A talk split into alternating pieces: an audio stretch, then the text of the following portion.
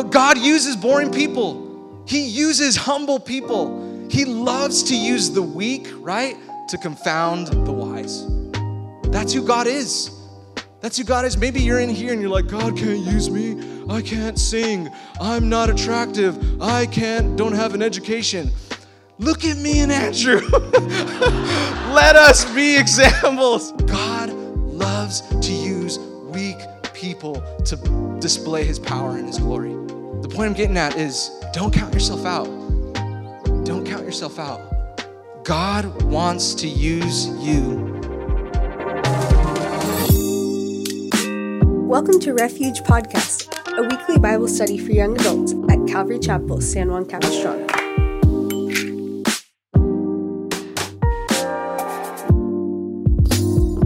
Open your Bibles to Jonah chapter 3. That's where we're gonna we're gonna keep on with keep on keeping on with our um, study through the book of Jonah. This book is rocking my world.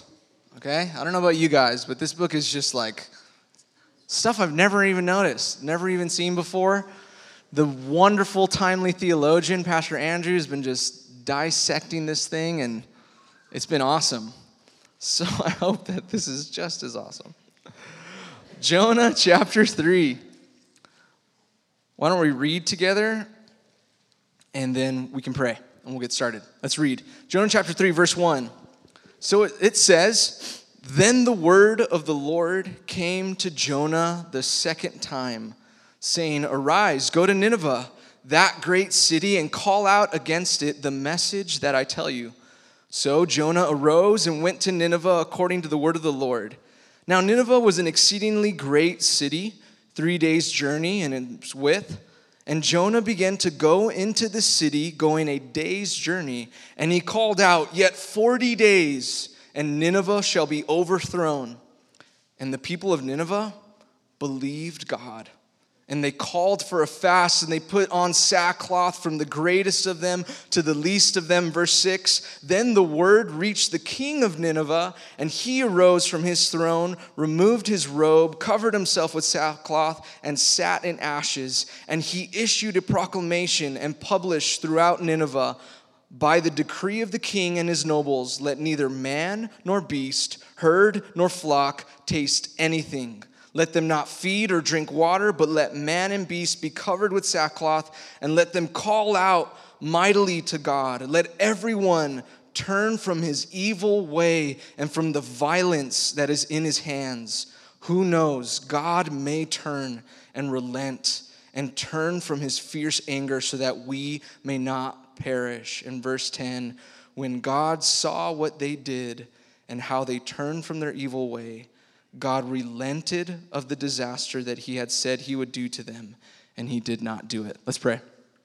Thank you, God, so much just for books in the Bible like this, Lord, that challenge us, that, that shape us, Lord, that make us more um, into who you're calling us to be. Lord, we pray that we would see Christ in these scriptures. Lord, we want to leave here, Lord, changed by your Holy Spirit. Um, even as Brian was praying, Lord, that as, uh, that as we're here today, we want a clearer glimpse of you, of your glory, of all who you are, knowing that when, when we get a clear view of you, Jesus, everything else fades away. All the worries, all the anxieties, all the cares, God, they all are eclipsed by your glory and by your nature and who you are. And so that's what we want a fresh glimpse of you, God. And so here we are, Lord. You know our hearts, you know what state we came in here with, Lord, and we pray that that um, that you would just you would be the great I am, Lord, all that we need, all that we could have hoped for, Lord, and that you would be truly as as you are enough for us, Lord, and and that you would move in a mighty way through your Spirit. We pray in Jesus' name. We all said, Amen. Amen. Well, it was the early 1700s. And the once dream of the Christians who first arrived here in North America on the Mayflower with their desire to, for this land to be a godly nation, well, that dream was quickly fading. The, their children and their grandchildren, who were now adults, were being swept up by wild lawlessness and the idea of living for God and chasing after holiness was left behind them as instead they chased after the comforts of wealth, citywide drunkenness, and a declining morality within the towns. One man witnessing the state of the church within the 1700s um, in these new colonies, he wrote this quote, Christianity lay as it were dying and ready to expire its last breath of life. And so, with a culture of godlessness and a church attendance that was practically zero, and all the odds against him, a 30 year old Jonathan Edwards began preaching in Northampton, Massachusetts, and his message was quite simple. It was a seriousness of the gospel, a seriousness of sin, and the need for people to be born again. And that's when it happened. And it started with the youth of the town. Children, young men, young women started giving their lives to Christ in great numbers. Onlookers who were seeing this all happen were baffled because if anyone knew Jonathan Edwards, he was not a charismatic speaker at all.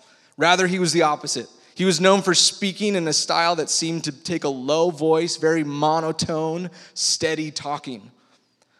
However, the power of God's word had pierced the hearts of those in the towns and the neighboring cities to where chapels could not hold the amount of people that were coming to hear the gospel, which led to open air preaching, sometimes to somewhat 30,000 people at a time outside.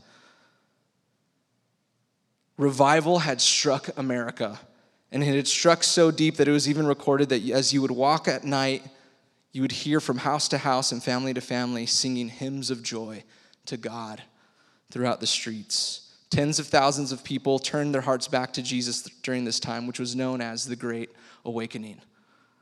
And as we step into this third chapter of Jonah, Jonah is about to experience, and what we're about to read and what we even read, one of the greatest revivals that was ever recorded in all of history was, is recorded here in Jonah chapter 3. Now, remember, remember where we are in this book, okay? It's good for us to kind of get context of what's happening, all right? We know Jonah's story. If you've been with us for, for as, as long as we've been going through this book, you know, or if you know any sort of Bible stories from kids, or maybe when you're in, uh, in children's ministry or anything like that, you know the story of Jonah, right? God calls him, he runs in the opposite direction, and and ends up getting thrown overboard on a ship and swallowed by a fish in there for three days. And out from the belly of the fish, he cries out for God to be merciful to him. And God commands the fish to vomit Jonah on the shore. And this is where we pick up here in chapter 3. As Jonah Immediately after this event, he's covered in seaweed, no doubt completely disoriented after spending three days inside of a dark fish being digested. okay? And we look here at verse, look, look, at, look at verse 10, actually, of verse uh, chapter 2. Verse 10, it says that the Lord spoke to the fish and it vomited Jonah on dry land. Then, verse 1 of um, chapter 3, then the word of the Lord came to Jonah the second time, saying, Arise, go to Nineveh, the great city, and call out against it the message that I tell you. We are about to witness, and what we have witnessed is some of the greatest examples of God's grace in the Bible. I mean, look at this right here. Those words that, that chapter 3 starts off with the word of the Lord came to Jonah again. Did you know today that we serve a God of second chances. We serve a God of third chances. We serve a God of 12th chances. Romans 5 20. I have the scripture up here. Romans 5, verse 20 says, But where sin increased, grace abounded all the more. That actually, what that, what that Greek word means in there when Paul writes it, he says, Where sin abounded, grace superabounded. That there's no sin out there that God's grace does not cover, does not envelop, does not wrap around. And look at Lamentations chapter 3. I also have the scripture up here. Chap- chapter 3, verse 22, it says that the steadfast love of the Lord never ceases. Did you know that? God's steadfast love for you doesn't stop. He doesn't stop caring about you. He doesn't stop loving you. The steadfast love of the Lord never ceases. His mercies never come new, come to an end. They are I love this phrase. They are new every morning. Great is your faithfulness. Man, if you are like me, which aware of how much we need Jesus every day, man, we need fresh mercy, fresh grace every day. And I love this, like we right here, what we see in, in verse 1 of chapter 3, that the word of the Lord came a second time to Jonah. God didn't write Jonah off. He didn't tell him, you know what, you're done, dude. I can't use you anymore because of your failures. God didn't write Jonah off, but he also didn't lower his standard for Jonah, right? He's not like, okay, you know, here's grace. And you actually, I know what I said before was a little harsh and was a little difficult to follow. You don't have to do that anymore. You can actually just keep running away and just share the gospel with whoever you come in contact with. That God didn't lower his standards with him either. Because one thing that God wants is not abusive grace, He wants faithful obedience out of us. He wants faithful obe- obedience from us. And that's an important key when revival comes, what God does through revival, through his church. And this is the first thing God restores his people to faithfulness. When revival truly hits, God restores his church to faithfulness faithfulness to prayer, faithfulness to the word of God, faithfulness to the worship of God, and faithfulness to the gospel. And here in this story, we're seeing Jonah's getting offered a, a new beginning, a second chance. I don't know about you, but I'm thankful that God gave me a second chance, that He didn't give up on me. You know, there's this quote, I have it up here by George H. Morrison. He says, The victorious Christian life is a series of new beginnings. The victorious Christian life is a series of new beginnings. In other words, every day we're asking God, God, forgive me. God, I need, I need a fresh start again today, right now, for this moment. I need you. I can't do it without you. So the word of the Lord comes to Jonah again. So awesome. And what does God tell him? He tells him the exact same thing he told him in chapter one Arise, go to Nineveh, and preach to them the message that I'll tell you. He tells them the exact same thing. And I love this because it, it tells us that God didn't want Jonah to share his own ideas or his own thoughts about who God was. God told Jonah, Go there, and I'm going to tell you clearly the message that I want you to speak. And this should encourage us, at least it encourages me. We need, as Christians, if you're a Christian in here, if you're following after Jesus, we need to preach the pure gospel, unstained from our own ideas, uninterrupted from our own thoughts of, of, that, of anything. We can't treat the gospel like a salad bar, right? You, you know, if, if my wife knows me, there's certain things that I just don't like to eat. She loves them, pickles, stuff like that, mayonnaise, different weird, weird stuff that I'm like, oh, ranch, oh man, I was scarred when I was little. I'm sorry. This might offend some of you, okay? But I had a sibling that would just douse everything in ranch. And I hated it from that moment on, along with my hatred to, for that person. No, I'm just joking. But there's, you know, and so whenever I go to the salad bar, and I'm, you know, as you can tell, right? I'm, you know, I'm joking. Um, whenever I go, to, when I, you know, when you, whenever I go there, ranch is something I skip. I'm like, mm, balsamic vinegar and maybe Italian, you know. I don't, ranch, just can't do it. But we can't treat the gospel like that. We can't pick out the parts that we don't like and only talk about the things that we do like.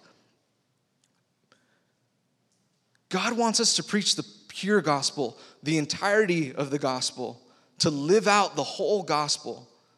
Because for Jonah, he what he just experienced from God, right, in chapter 2 was what? Grace, but also truth. Those two together. John chapter 1, Jesus said, I, come, I came to bring grace and truth. You know, they say, um, I think, um, I can't remember who it is, says that love without truth or grace without truth, it's hypocrisy. It's hypocrisy. But truth without grace or truth without love, it's brutality. You need them both together okay? Grace and truth. Jonah had just experienced grace and truth, and God was now calling him and saying, That message that, I just preached to you, that I just pulled you out of, I'm calling you to go do the same thing to Nineveh. I'm calling you to do that. And so, Jonah, verse 3, look what it happens. Probably the coolest words in the world. Jonah arose and went to Nineveh. The guy finally obeys. The first time Jonah obeys God, we see it right here. Chap three chapters later, he goes. uh, It says there he arose and went to Nineveh according to the word of the Lord. Jonah finally obeys God. That's a step in the right direction, right? There's blessing when you obey God, okay? There's blessing when you obey the word of God. He doesn't want us just to be Christians that come and we sit in church and we hear, you know, good teachings or maybe like tonight, bad teachings, whatever you might think, you know. He's not people that come, he doesn't want us to just sit here, get poured into, and we do nothing with our lives. God's desire is that his word would change our actions, change who we are from the inside out.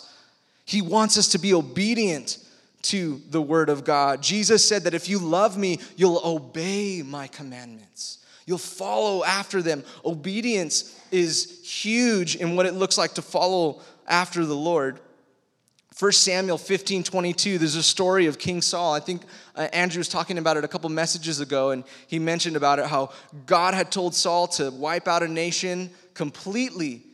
And Saul was like, All right, let's do this. He just became king, and he's like, Oh, we're gonna do this, yeah. And so they go there, and he wipes them out, and then he sees some stuff that he likes. He's like, Those goats, they're looking pretty cool. That sheep right there, wow. Oh man, look at the king. He's bowing down before me, begging for his life.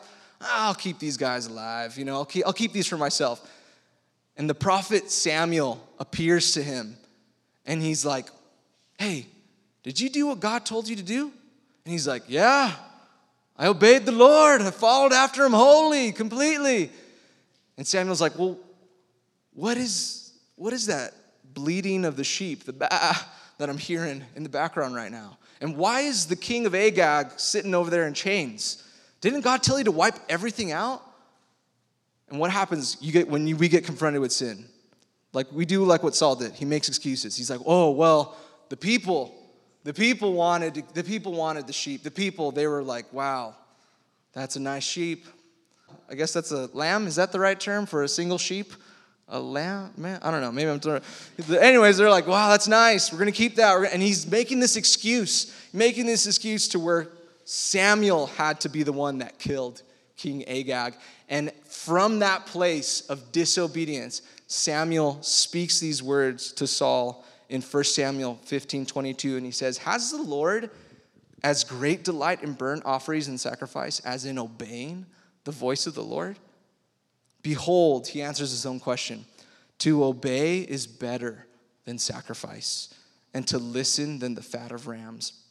What he's basically getting at is he's saying, hey, you can play church all you want, but if you're not living inward obedience, God, which God sees, that's what he desires from us.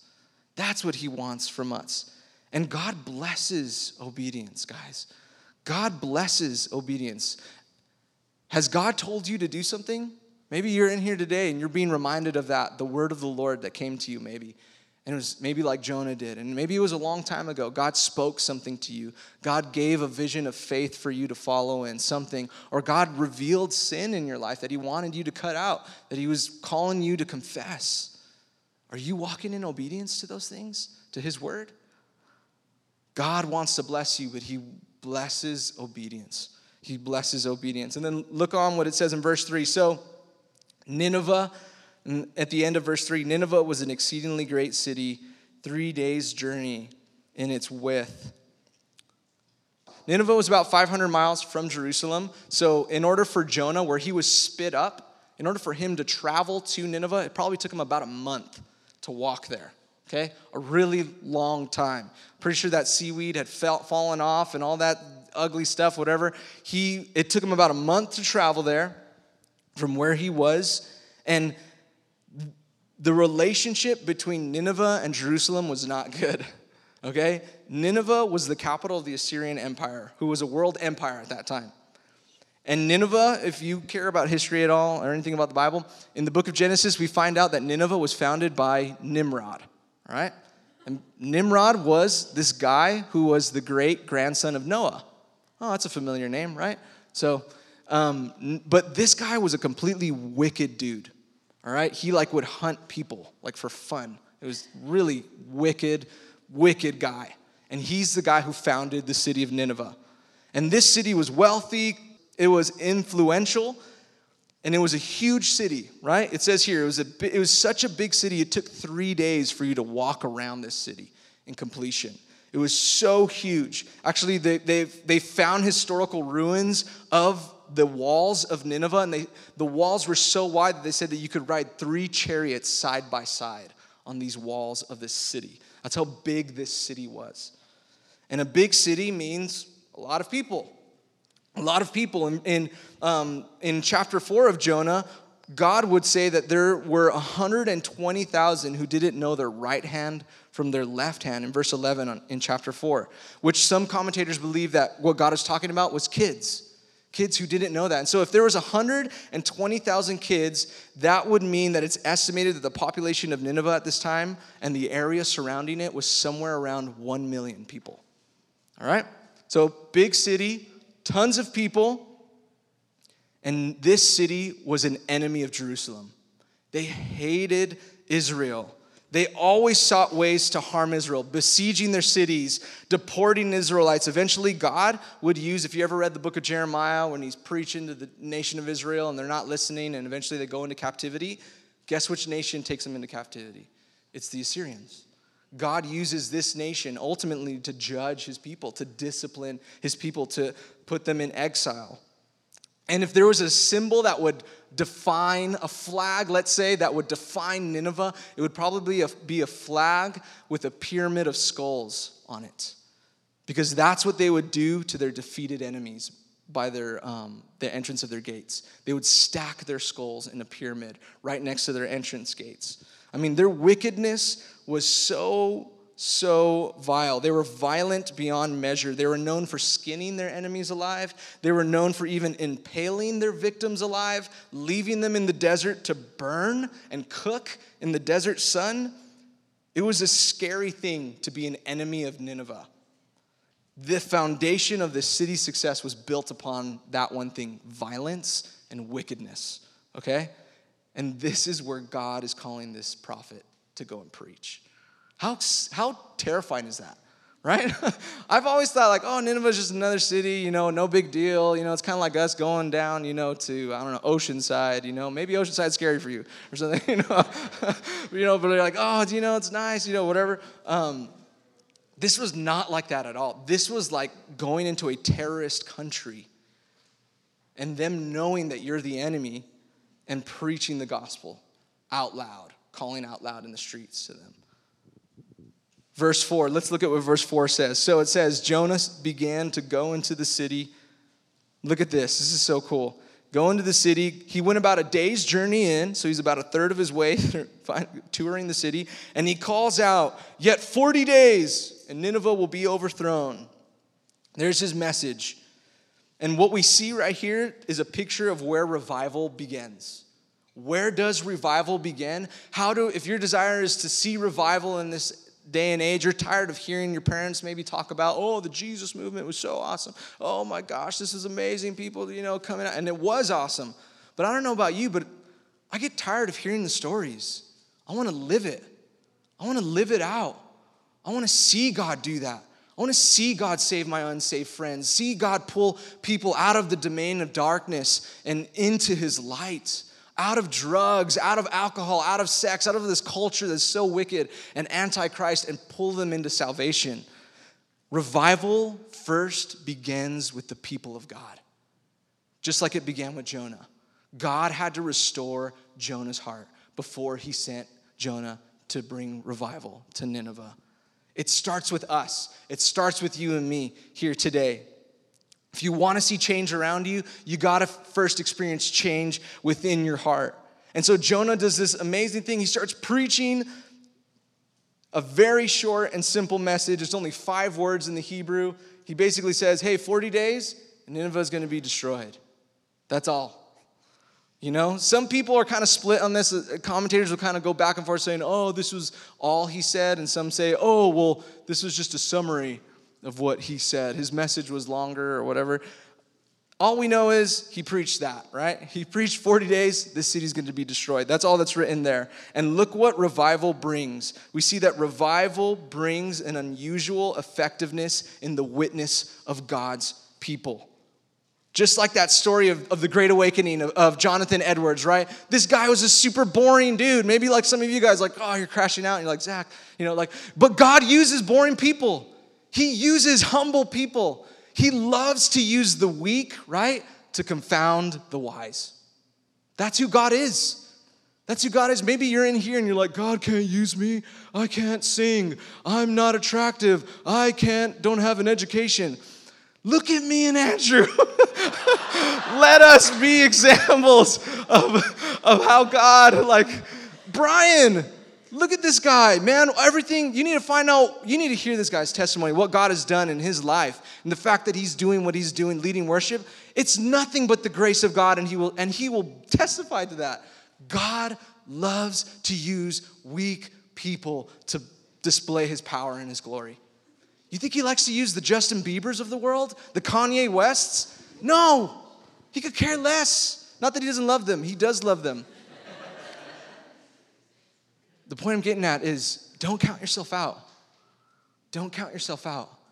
God wants to use you. And just like here, what I mean, three things that I pull out from this little short message that this short sermon that Jonah gives is we need great simplicity, we need great authority, and we need great eagerness in preaching the gospel. We need to preach the simple gospel, simplicity, when we talk. I think sometimes we use so much Christianese language when we talk to other believers. We're like, Have you been washed in the blood? And they're like, Whoa, vampire, get away from me. you know, like, hey, get to their level. We're called to be ambassadors, the Bible says.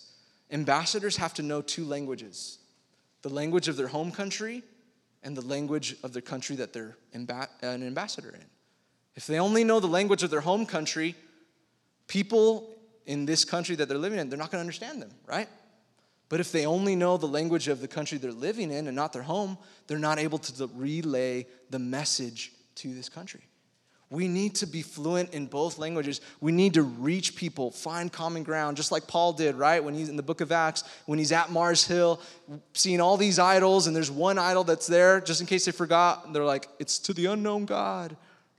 And what does Paul do? He's like, oh yeah, let's go. He goes up to all to Mars Hill top where everyone loves to talk about high you know, high topics, and it's basically like the TED talk of, of the ancient day. And he goes, Hey, you know that statue of that unknown God that you have over there in the circle square or whatever? They're like, Yeah. He's like, That's the God I've come to preach. The God who created heaven and earth. Middle ground, finding a middle ground to preach the gospel. Preach the simple gospel. A good way to, to kind of test yourself, if you can do that, can you explain the gospel to a five year old? Can you explain it to a five year old? Can you explain it that simply? Preach the simple gospel because it is that simple.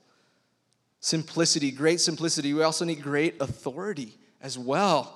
You know, we're not preaching a social club, okay? We're not selling cookies door to door and we're just like, oh, you, you know, like we're preaching the words of God. Like we need great authority when we when we preach these things. We need to understand that these are his words, not ours, and that his words do not return void. That they complete the purpose and which they were intended to do. And so we need to go out there with the authority not in ourselves, not in who we are, but in the authority of the word of God and the spirit of God and the power of Christ and what he's done in our lives. Great authority. There's power in the gospel, man. There's power in the gospel. If you're saved here today, you've experienced the power of the gospel. You've seen your life go from death to life. You've seen that, what it looks like, and I know what it looks like, where you wake up the next morning and you're like, my sins are forgiven. No guilt. All that shame, all that hiding, all that ugliness that was attached to me is gone. I'm clean. Man, you've experienced the beauty of it. There's power, there's authority in the gospel. We need great authority. And lastly, in there, we need great eagerness. Man, we need to be eager about the gospel. We can't be half hearted, we can't be apathetic about it. We can't be falling asleep while people are dying without hearing the gospel. We need eagerness. I, I love what Charles Spurgeon said, and I have the, the, the quote up here because it's so jarring. But he says, Charles Spurgeon, he says here, if sinners be damned, at least let them leap to hell over our dead bodies. And if they perish, let them perish with their arms wrapped around their knees, imploring them to stay. And if hell must be filled, let it be filled in the teeth of our exertions, and let no one go unwarned and unprayed for. I mean, you want eagerness. Jeez. I think it was the Salvation Army, the, the guy who started the Salvation Army, which started as a gospel outreach.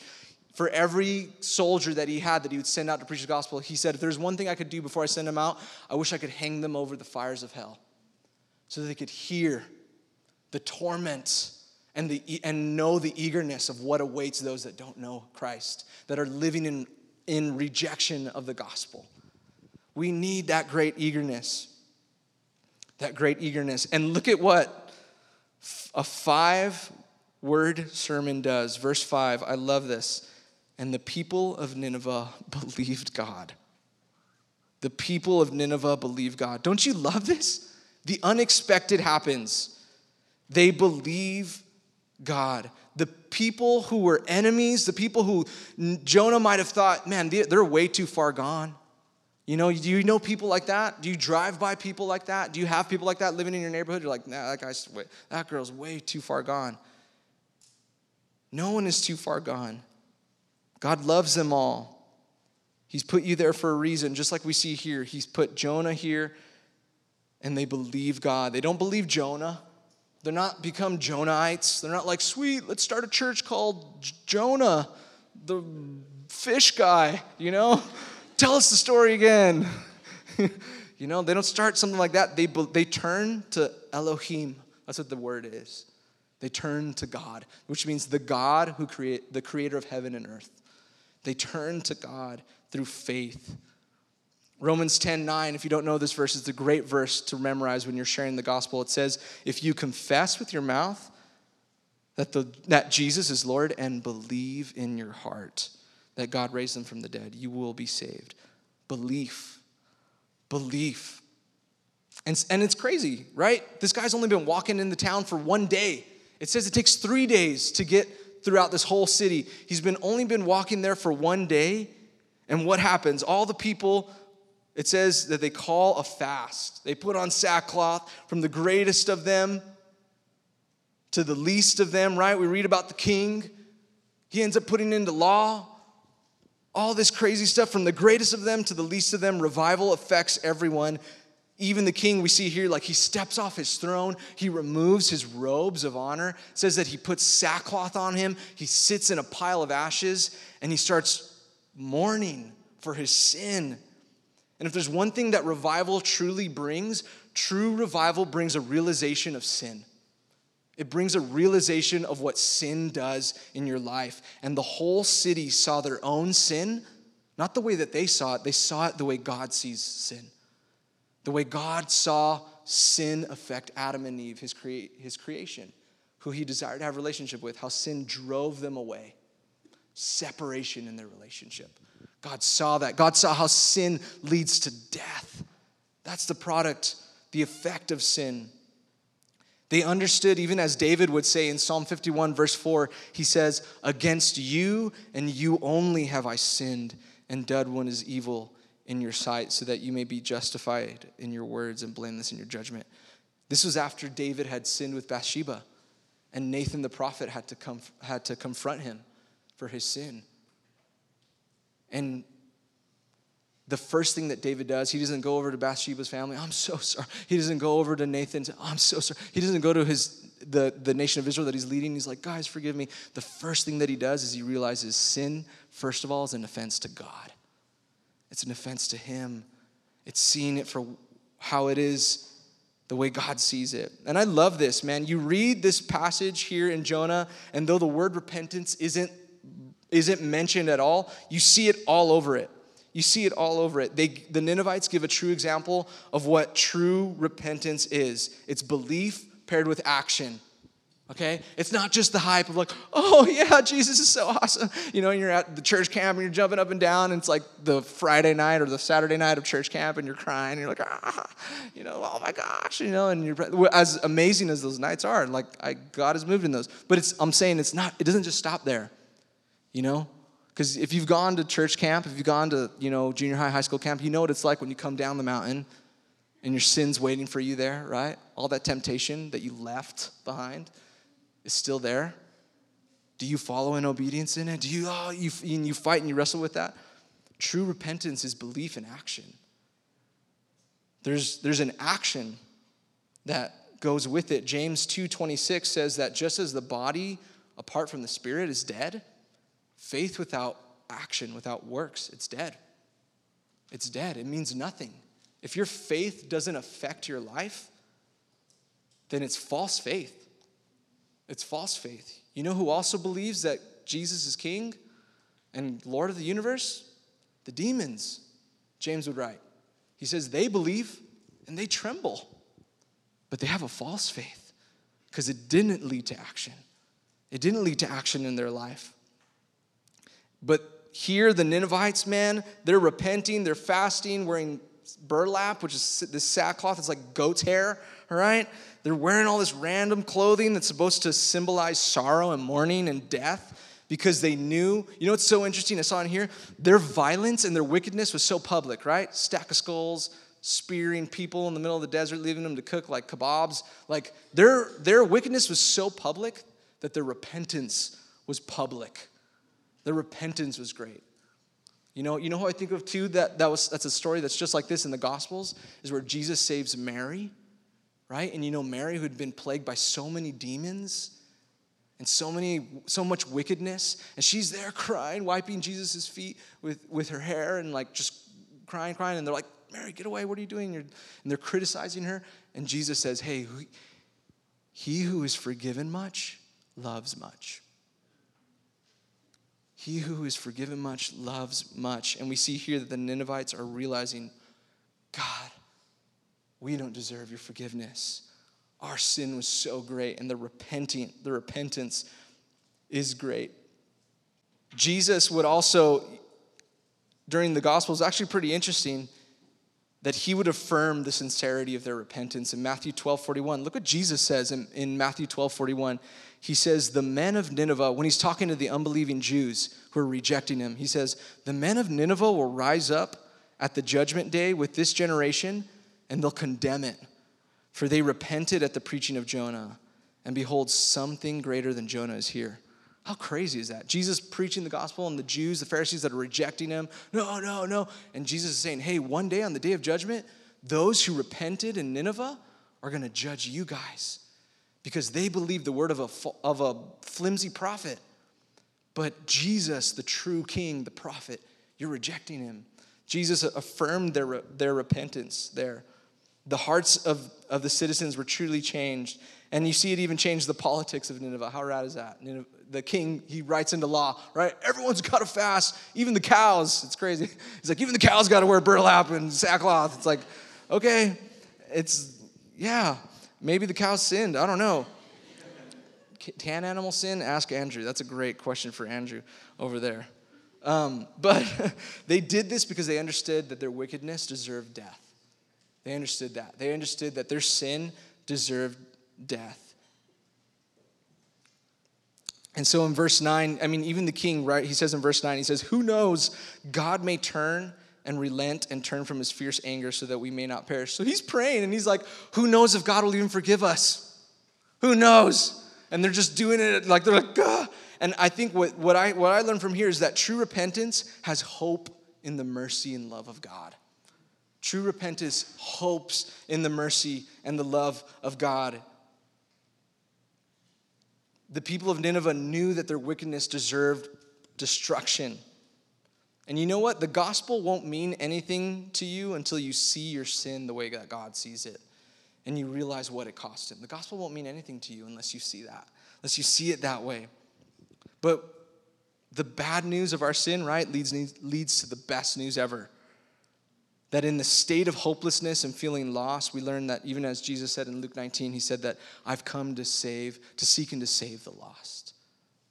That for God so loved the world that he gave his only begotten Son, that whoever would believe faith in him, that they won't perish, they won't be destroyed, won't be overthrown, but instead they'll be given eternal life. That's the gospel. That's the gospel. You can't understand the good news until you understand the bad news. And verse 10, this is where we're going to close right here. Verse 10. How rad is this? When God saw what they did, how they turned from their evil way, God relented of the disaster that he had said he would do to them, and he did not do it. Man, what is God's response to this wicked, sinful nation crying out in repentance to him? Is he sitting up there and being like, it's about time? You know, tapping his foot? Come on. You know, maybe if you guys start stop stabbing people and leaving them to cook, you know, maybe if you knock over that pyramid of skulls in the front, you know, yard, whatever, you know, like then you can come to me and then I'll forgive you, you know.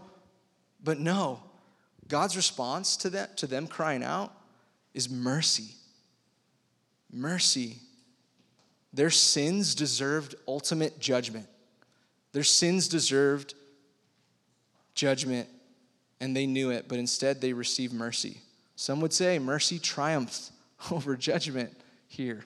Some would say, but it's a little joke for Andrew. Um, but it did. It did. Mercy won. God showed them mercy. True repentance doesn't try to convince God to forgive, but instead it appeals to his character. It's not trying to beg God, God, please forgive me. Please. True repentance says, God, you're a merciful God. I'm appealing to your character. I know who you are.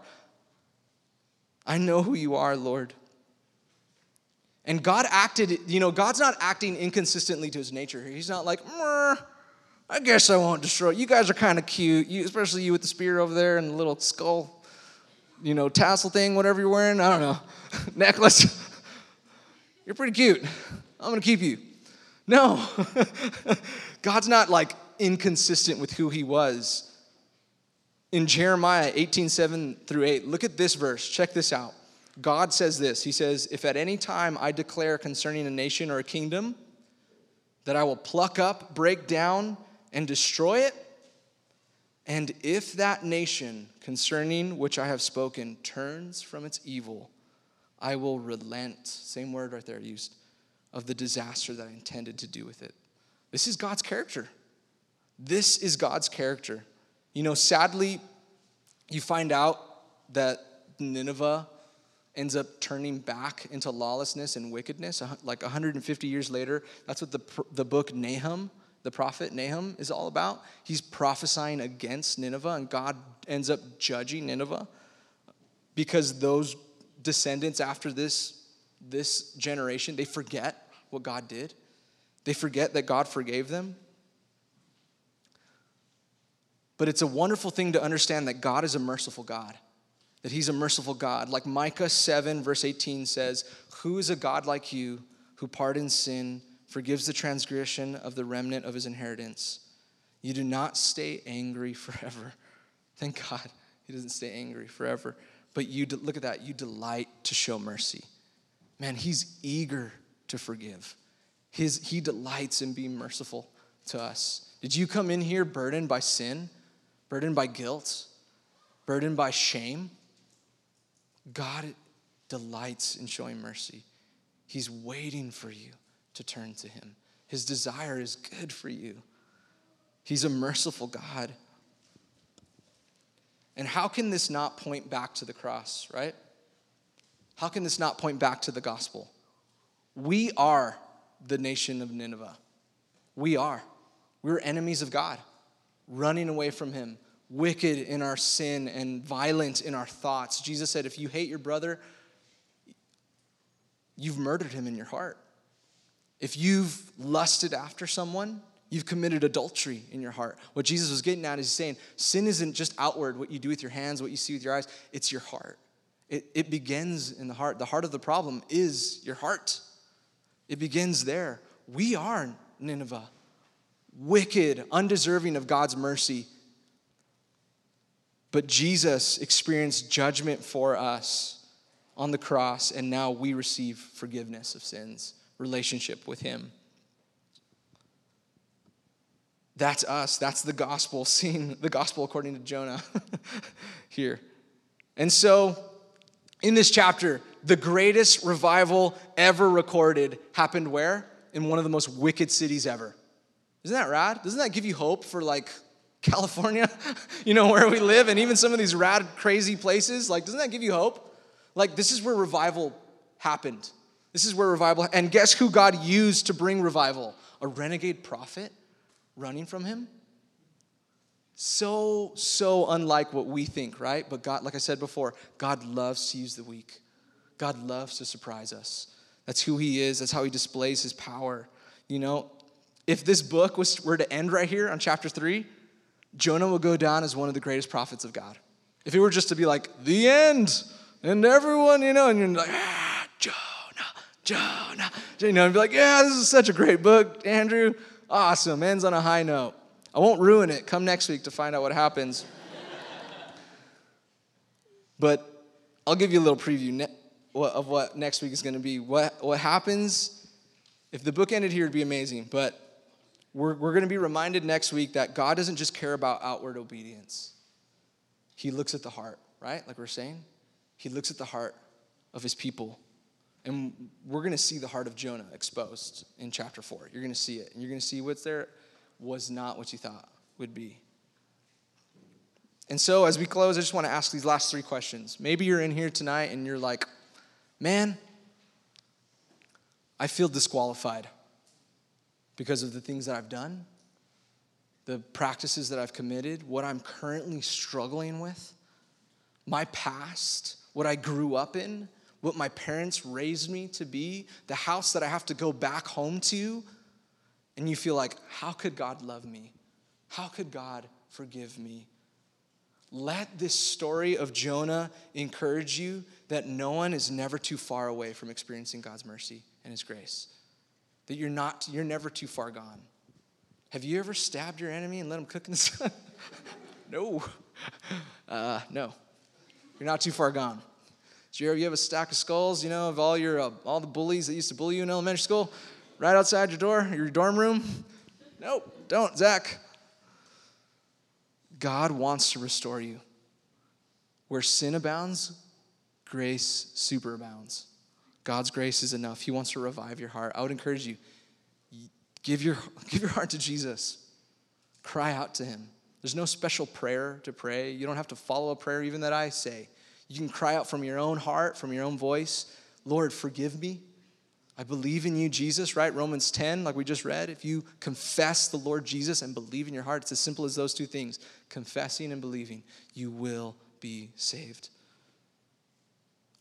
So if you feel disqualified, let Jonah encourage you in that. The last two questions are for those of us that are in this room that call ourselves followers of Jesus. And we're here and we're like, yeah, I want to live for Jesus. Yes. First question I would ask you guys is Are you preaching and living out the gospel? Are we preaching and living out the gospel? Let Jonah, the book of Jonah, remind us that we're called to preach the simple, authoritative gospel with eagerness to a lost world that's dying to hear grace, that's dying to hear mercy, that's dying to hear love, true love. Are we doing that? Are we living it out? And the second question I would ask you guys for followers of Jesus is Are you pleading with God for revival? Do you want to see revival? Do you want to experience revival? You know, what we experienced this past, if you've been, um, I know so many people have started coming to Calvary like just this past year during everything, but if you've seen, maybe you've been here longer than that, pre pandemic, and you've seen what God's done even just in our little congregation here, you can see that something's happening. God's stirring something up.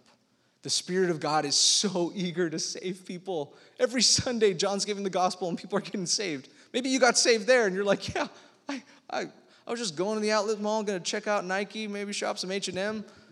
Next thing I know, I'm weeping at the front of the altar in front of PJ and giving my life to Christ.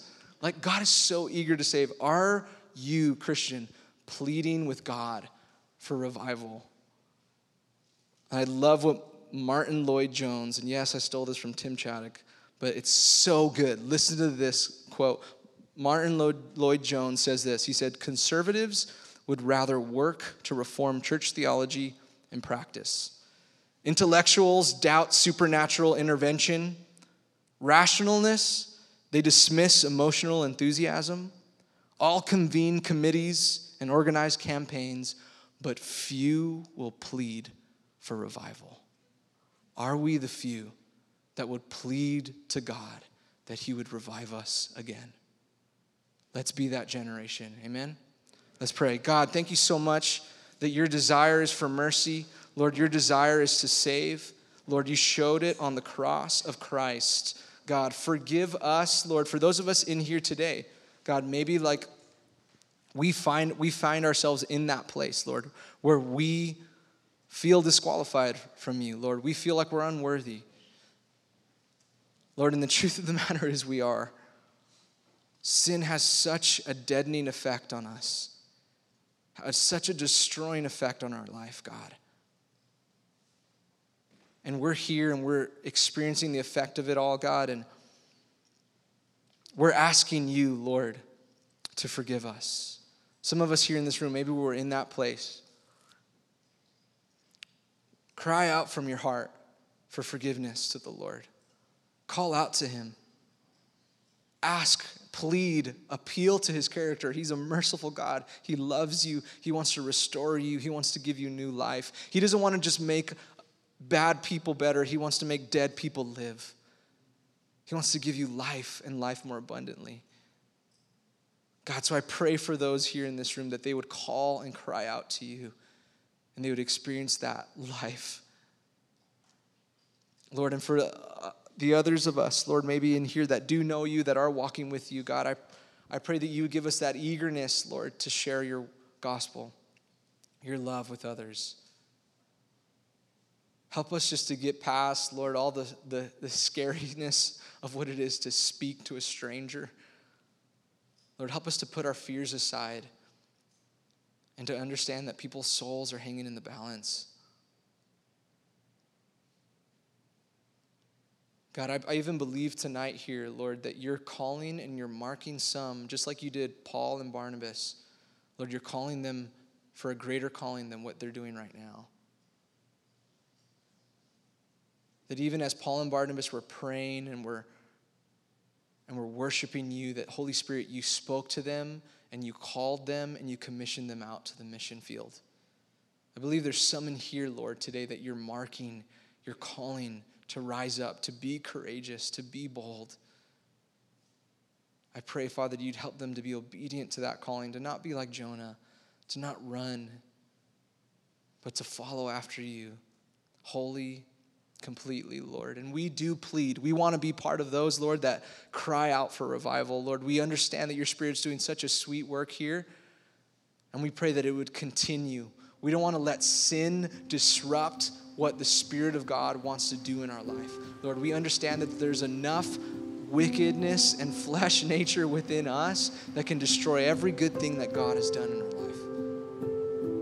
So we don't want to give a place for sin, Lord, but rather we want to walk in the Spirit so that we're not f- fulfilling the lusts of the flesh. God, so bring revival, Lord. Do it with us. Revive us, God, and revive South County. Lord, all the churches that are gathered in this in this city, do a mighty outpouring of your Holy Spirit, God. We want to see it, Lord. We're so we're just we're, we do not want to hear about it anymore, God. We want to live it. We want to see you do amazing things, see you save, Lord We understand that the time is short, Jesus. And so use us and let you and just let your name be glorified, Lord. Everywhere, Lord, and, and from all tongues and nations and peoples. Thank you that you love the world, Lord. Thank you that you love us. I pray this in Jesus' name.